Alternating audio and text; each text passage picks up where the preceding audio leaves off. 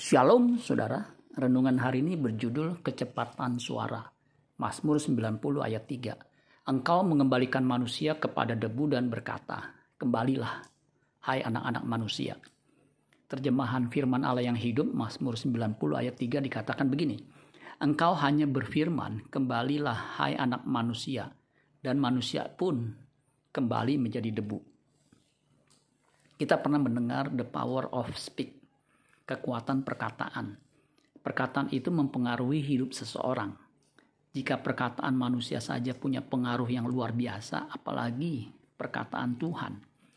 Jika Tuhan berkata, "Kembalilah menjadi debu, hai anak-anak manusia," maka dapat dipastikan kita akan kembali menjadi debu alias mati. Yesaya 55 ayat 11 dikatakan, "Demikianlah firmanku yang keluar dari mulutku, ia tidak akan kembali kepadaku dengan sia-sia, tetapi ia akan melaksanakan apa yang ku kehendaki dan akan berhasil dalam apa yang kusuruhkan kepadanya. Jadi hidup kita ditentukan oleh perkataan Tuhan. Tuhan menentukan hidup dan mati kita. Itulah sebabnya kita harus mendengar suara Tuhan. Secepat apa suara itu? Kecepatan cahaya bisa mencapai 300 juta meter per detik tepatnya 299.792.458 meter per detik. Sementara itu kecepatan suara hanya 340 meter per detik.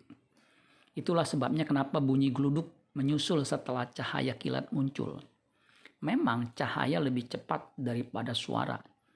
Untuk itu hidup kita harus diisi dengan cahaya kemuliaan Tuhan supaya ketika suara panggilan itu tiba, kita sudah siap.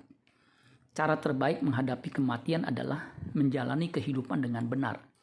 Hidup dengan benar hanya dimungkinkan jika kita dipimpin oleh cahaya kemuliaan Allah. Firman dan rohnya yang membuat kita hidup benar di hadapannya. Amin buat firman Tuhan. Tuhan Yesus memberkati. Sola Gracia.